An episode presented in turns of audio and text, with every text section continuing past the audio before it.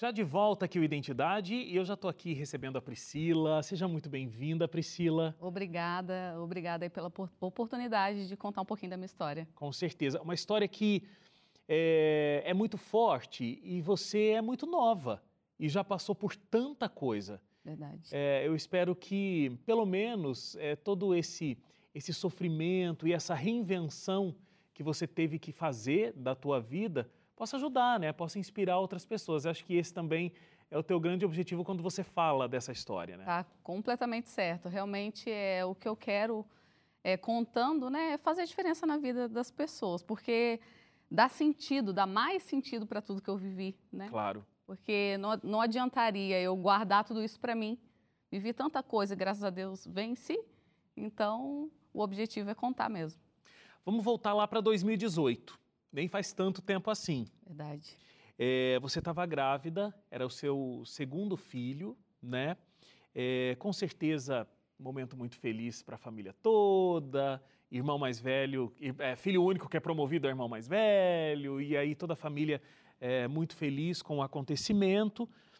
Mas no início, logo da gestação, você teve uma situação muito traumática, o que acabou culminando na perda do bebê. O que, que aconteceu? Eu, a gente é, combinou uma confraternização com os amigos e quando a gente chegou neste local, quando eu desci do carro, a gente não tinha visto, é, tinha um enxame de abelhas. E assim, eu desci automaticamente elas vieram para cima de mim. Eu tinha um cabelo muito grande, né? E elas grudaram em mim, assim, era muito, muitas abelhas, né? Não era assim, meia dúzia de abelha, não. E aí, realmente, é, não resistiu, o bebê não resistiu, porque era cinco semanas só que eu estava, né? Então ainda estava ali ainda aquele processo, né, de do início da gravidez. E aí realmente foi um susto muito grande e um livramento para nós, né? Porque meu filho estava dentro do carro, né? O meu filho estava com três anos e pouquinho. Para ele poderia ter sido algo fatal também. Né? Verdade. E para mim também. Mesmo eu não tendo a alergia, Sim. a quantidade de picadas que eu tive ali, poderia ter acontecido algo muito pior, né? Bom, é, depois disso você engravidou novamente. Isso. Não foi, inclusive, nem muito tempo depois, né? É, na, é foi uns, acho que uns oito meses. Uhum. Que é, esse, esse fato aconteceu no finalzinho de 2017 para 2018, né? Sim. E aí a gente decidiu engravidar de novo em novembro de 2018, que aí foi a gravidez do Murilo. Então, e nessa gravidez, é, você teve muitas intercorrências. Sim. Né? É, eu tenho aqui que você teve infecção urinária, você teve um quadro de diabetes gestacional, Isso, né? aquela do... diabetes que só acontece no período da gravidez, depois Isso. ela desaparece. Mas você foi até 35 semanas com a gravidez. É, eu sempre tenho uma dificuldade com essa conta, mas dá de 7 para 8 meses, É uns né? 8 meses, 8 eu acho, meses. já. É, aí você começou a ter perda do líquido gestacional e você precisou fazer uma cesárea de emergência. Isso, eu já estava internada, porque como eu tinha tido muita infecção de uhum. urina, ela não ia embora nas últimas semanas, né? E aí a gente, aí a doutora decidiu internar para tratar essa infecção. Só que eu, eu já estava uns seis dias no, internada. Aí, quando foi refazer um ultrassom para ver se estava tudo ok com o bebê, aí viu que eu já tinha perdido líquido. Aí, nesse dia, foi feita a, a cesárea. E assim, eu confesso que eu estava muito tranquila, porque o bebê já estava muito grandinho já, né? Já estava com, mais, com quase 3 quilos. Então eu fui muito tranquila nesse, nesse ponto. A gente, foi um susto para nós, né? A gente não esperava. E aí foi para eh, fazer a cesárea. Quando ele nasceu, ele chorou, né? Ele chorou tudo. Só que nos primeiros minutos ele teve duas paradas respiratórias. E ele, inclusive, nasceu é, por ser um bebê prematuro, oito, é, oito meses, né? Ele nasceu grande, nasceu forte, né? É, nasceu com 2,780 e 46 centímetros, era um bebezão, né? Uhum. E normalmente tem gente que nasce no, no tempo certo e nasce com, né, com esse peso e tal. E aí eles entubaram, né? Na hora eles entubaram, só que aí estubaram para tentar ver se ele respiraria sozinho, né? Aí, não, aí teve a parada novamente. Aí foi aí que entubaram e foi para UTI. Né? É, você chegou a ter o contato com ele antes de, de isso tudo acontecer? Eu não cheguei a pegar no colo. o único contato assim maior, assim que eu, que eu nunca vou me esquecer, que eu sempre falo, é aquele beijinho, né, que você dá na bochecha, a mãe dá na bochechinha ali na hora que veio apresentar ele, na hora que ele nasceu. Então eu sempre lembro, sabe, daquele é, quentinho da pele dele, né? Aquele, eu dei um beijinho nele ali, levaram ele para pesar. E aí depois na UTI, eu só fazia um carinho assim com o dedo, né? Na, no, na mãozinha dele, na cabecinha, porque a gente colocava a mão dentro ali da, da incubadora, né? No momento eu só pensava assim, o que eu faço? Eu, eu pensava no que eu não tinha que fazer, sabe assim, que eu, é, é algo que não dá nem para explicar. É, você sente uma que você não pode fazer nada, né? É uma impotência. É uma impotência isso, uma impotência porque é interessante você destacar isso, porque eu queria te perguntar qual foi o teu sentimento, né, ao se despedir dele. É, mas essa coisa da mãe é uma coisa tão forte, né, o instinto de proteção, cuidado que é despertado numa mãe, é, ele acabou sendo, pelo que você me fala aí, ele acabou sendo mais forte até do que o teu sentimento enquanto mulher que estava perdendo um filho, mas era o sentimento de eu não posso fazer nada por ele. É, é. É interessante. Foi, foi isso que você sentiu? É, eu ficava perguntando para Deus, meu Deus, o que que eu faço, meu Deus? Eu senti, eu, eu, eu, a frase que eu falava, né, ali no momento uhum. foi essa. aí, assim, no momento eu, eu peguei o que eu pude fazer, eu fui ali e falei no ouvido dele, eu falei, meu filho, eu te amo. E a última palavra na sua vida é de Deus. Eu ainda fui, voltei para o quarto, porque eu ainda estava internada, ainda com fé que poderia reverter aquilo, que Deus poderia fazer assim, ó e ele viver, né? Porque quando eu cheguei na sala, os, os batimentos já estavam assim, quase, né, zerando, né? Tipo, abaixo de 50 já. Então era despedida mesmo, né? Como foi depois de de repente já estar tá em casa e porque você teve um luto que foi perder uma gestação. Sim.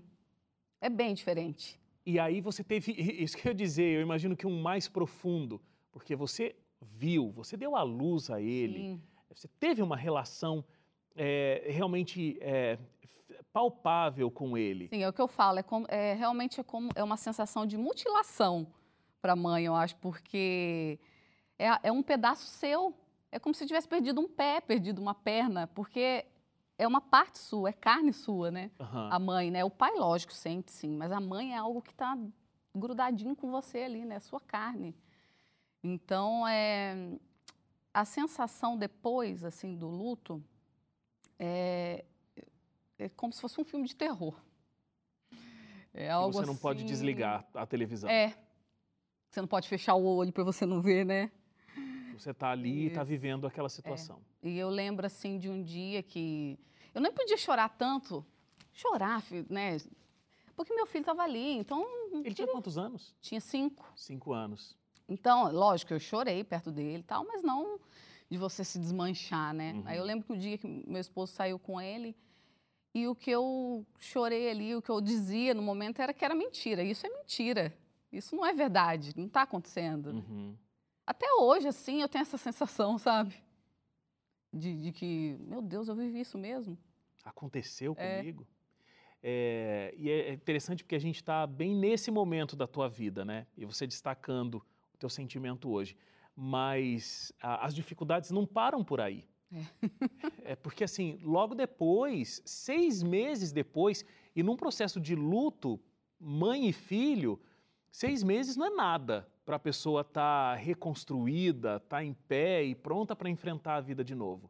E aí o que acontece com a Priscila é um diagnóstico de câncer. Isso. Um diagnóstico severo. Foi é, um câncer de mama foi descoberto é, né, um caroço no seio, uhum. através do. Primeiro começou com um autoexame. É, na verdade não foi nem bem um autoexame, foi um dia ali que. Primeiro dia de férias, eu depois que aconteceu tudo, né, com o Murilo e tal, eu não eu não parei a vida, eu continuei, eu estava estudando, continuei a faculdade, então não parei. E eu tinha terminado as provas, aquele, aquele dia ali que você fala assim, agora eu vou dar uma respirada, vou descansar um pouco, relaxar. Um dia deitei na cama e coloquei o braço para cima naturalmente coloquei a mão no seio, assim, relaxando, sabe? E Sei. senti aquele caroço assim. E depois, forma. mais tarde, fazendo realmente um exame, é, foi diagnosticado como um câncer maligno. Isso, bem agressivo. Bem agressivo. Como é que você reagiu a essa notícia? Porque aí eu acho que já vem um acúmulo, né? É, um, cada notícia dessa já é muito forte. Mas como você reage é, nessa última tacada aí da vida para você? para mim foi, na verdade, assim, é, é inacreditável. Para mim é surreal, né? Aqui, é, a sensação foi de cansaço. Foi um cansaço. Eu estava assim muito cansada. Né, o meu psicológico, o meu físico, eu estou muito cansada. E é, essa era a sensação. Um cansaço. Um cansaço. É, a gente vai fazer uma parada para o intervalo e aí na volta a gente vai falar sobre toda a tua luta para vencer esse câncer e mais essa batalha que você travou. Sim. Então, intervalo rápido aqui no Identidade e a gente volta já contando essa enorme história de superação. Voltamos já.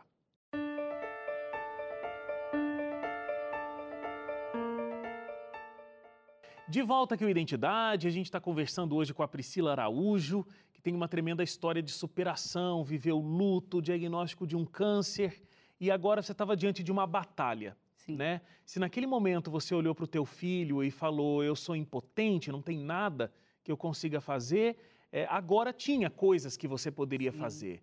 Como foi a tua reação? Porque você estava cansada, né? Sim, você eu estava cansada, mas aí eu falei, opa, agora eu não posso deixar a, a peteca, peteca cair. cair. É bem isso aí.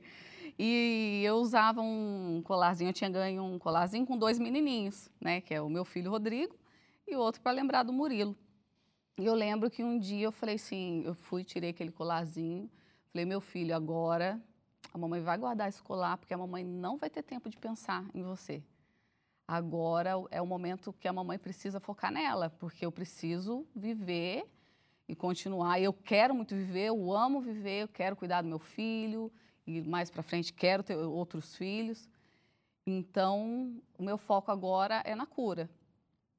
Então, para mim foi bem assim marcante esse momento, sabe? Que eu deixei o luto ali, eu guardei o luto. Então, vamos pensar na vida agora. Pensar na vida. E o seu tratamento foi em São Paulo, capital? Isso. E você mora na região do Vale do Paraíba, né? A cidade de São José dos Campos. Então Isso. é uma distância um pouquinho uh, interessante, né? Sim. né? Até São Paulo. E você tinha que ir é, rotineiramente para fazer as sessões de quimioterapia. Depois você passou por sessão de radioterapia também. É, e além do impacto na tua saúde, o impacto do que é, né? Fazer uma quimioterapia e a força que isso tem no organismo, é, como o organismo fica debilitado para que a doença possa ter né, uma diminuição, existiram impactos financeiros também que vocês não estavam preparados naquele momento. Né? Verdade, né? verdade. É, a gente teve assim um apoio muito grande da família, dos amigos, né? A família fez assim todo tipo de arrecadação. O pessoal me mandava um, um valor mensalmente, juntava ali um montante, me mandava para ajudar na, no combustível, né? De, em toda essa rotina. É, a cirurgia também teve um valor, os amigos ajudaram a gente, cada um contribuiu com, um valor e ajudou. Assim, a gente foi realmente carregado no colo. Né? Conseguiram um local para você ficar em São Paulo, para não ter que fazer esse deslocamento? Foi, na radioterapia também pagaram para a gente a estadia lá, e a gente ficou lá por mais ou menos 13 dias. Foi até assim, um período assim de distrair um pouco, né? Porque a gente ficou num lugar diferente, o meu esposo foi, meu filho foi junto também. Então foi bem gostoso, foi, é, distraiu a gente, né? Naquele momento tão difícil. Inclusive porque o meu tratamento todo foi na pandemia. É verdade. Então, foi e, todo... e, foi naquele momento onde todo mundo estava descobrindo a pandemia. Isso. A gente chama de alta pandemia, né? Uhum. É, assim, todo mundo descobriu a pandemia, como é que é, como é que não é, o que, que pode, o que, que não pode. Naquele primeiro momento a gente nem usava máscara ainda. E você vivendo todo esse, esse e, assim, tratamento. Assim, inclusive, assim, lógico, a pandemia foi algo muito horrível para o mundo, né? Mas para a gente teve várias vantagens, porque meu esposo ele pôde ficar comigo no tratamento inteiro. Ele conseguiu ficar de home office? Nem home office, ele teve, foi licença, foi férias. Ah, ok. Né? E ele voltou a trabalhar no dia que terminou a rádio. Então foi tudo assim muito, foi, foi benção nesse sentido, né? E a gente ficou mais resguardado, não só do vírus, né, da, do Covid, mas de todos os vírus. Então foi um tempo em família. Uhum. Eu confesso que eu não lembro de tristeza no tratamento. Que bom. Eu lembro de, de alegria de estar ali com meu esposo, com meu filho. Minha mãe também acompanhou muita gente, né? Ajudou bastante. Então, assim, é, inclusive, teve um dia que uma pessoa falou assim: não, não fica lembrando isso. Eu falei: não, mas eu vou lembrar sim, eu vou lembrar, porque para mim eu venci. Né? Claro. E, e, não tenho tempos de tristeza, né? Lógico que tem os. Né? Não foi fácil. Não foi fácil. Mas que bom que a memória foi positiva. Sim. O que eu ia te perguntar é. Quem foi Deus para você durante todo esse processo? Porque a gente pode olhar de diferentes formas, né? É, Poxa, mas por que Deus permitiu que tudo isso aconteceu comigo, culminando inclusive nesse câncer tão severo? Ou a gente pode olhar as bênçãos que Deus foi dando para que a gente conseguisse se recuperar, se reerguer. Você está aqui contando essa história hoje para mim. É, quem foi Deus durante todo esse processo? E durante o processo, a tua imagem de Deus mudou de alguma forma? É, eu acho que todo mundo está sujeito a gente está no mundo, todo mundo está sujeito a acontecer tantas coisas ruins, né? Uhum. Então Deus para mim foi, foi quem me, me, me, carregou no colo, né? Quem me sustentou em tudo isso. Ele que me sustentou, sem ele, uhum. meu Deus, eu não estaria aqui depois de tanta coisa que eu vivi, né? Então a responsabilidade dele de eu estar de pé é dele, né? Uhum. E não, eu não sou nada, né? E assim, foi, foi palpável a presença de Deus, né? Através de, das ajudas financeiras, através do carinho que eu recebi da família, da união da família, né? Isso, para mim, é o amor de Deus palpável na minha vida. É muito bom quem consegue ter essa visão positiva, Sim. mesmo em meio a um caos que estava se vivendo, né? Sim. Agora, olha, é, em outubro do ano passado, outubro de 2020, você terminou as sessões de radioterapia, né? Isso. Teve a químio, depois rádio, e o câncer finalmente se foi. Zerou. As cirurgias vieram, as biópsias, tudo, graças a Deus, né, uhum. né, livre. E agora é a fase de remissão. Então, daqui um tempo, acho que são dois anos, é isso? Na verdade, eles falam que os dois anos é assim para ter mais atenção, né? E eles, a remissão são cinco anos. São cinco anos para que realmente ele não não tenha um risco de voltar. É, e na verdade assim, é, todos nós temos o risco a partir do momento que passo cinco anos, eu, eu entro no, no risco que toda a população tem. Claro. Né? E você é, decidiu, porque eu vejo que alguns convidados vêm aqui e falam sobre lutas que viveram e tal, e revisitar essas memórias é uma coisa muito difícil, Sim. muito profunda. Você fala com naturalidade, você parece que nem está sofrendo quando está falando sobre o assunto, né? e inclusive você decidiu aproveitar a sua história, você está escrevendo um livro, né? Isso. Seu marido contou pra gente, você faz um trabalho nas redes sociais também, é, contando a tua história, ajudando outras pessoas. Sim. É isso, você decidiu ajudar pessoas que estão passando pela mesma situação que você, aproveitando o que você viveu? O objetivo é esse: escrever, que as pessoas conheçam minha história, veja que é possível sim passar por tudo isso com leveza, com alegria, né? E, e realmente assim é, vendo o que tem de melhor na vida, né? Que é a família, são os momentos bons ali, focando no que realmente importa, né? Muito bom. Você já recebeu algum feedback de alguém te acompanhando nas redes sociais ou é, né, que viu diferentes entrevistas que você deu, é, que fizeram com que você pensasse, poxa, esse é o caminho mesmo, eu preciso ajudar as pessoas. E aí você tem duas grandes histórias de superação, né? Porque uhum. você superou a perda de duas gestações, ou a perda de uma gestação e a perda de um filho, eu poderia uhum. dizer, e é, a cura de um câncer, né? Sim. né? Essa luta com o câncer. Já recebeu um feedback que te deu esperança e vontade realmente de continuar? Eu sempre recebo é, assim comentários e até assim mensagens de pessoas que falaram, é, que falaram assim, ah, eu estava muito mal nesse dia, eu entrei no seu Instagram e comecei a ler suas, assim, seus posts ali e eu melhorei naquele dia, eu realmente via que às vezes é, o que eu estava aqui pensando não era nem nada tão importante assim, né, que eu Sim. preciso ficar para cima assim, preciso né, acreditar. Vira e mexe eu, eu recebo algum comentário. Assim. E é tão, tão bom, né? Te Sim, aí você fala, não, eu tô, eu tô, na, no, tô no caminho, caminho certo. certo isso.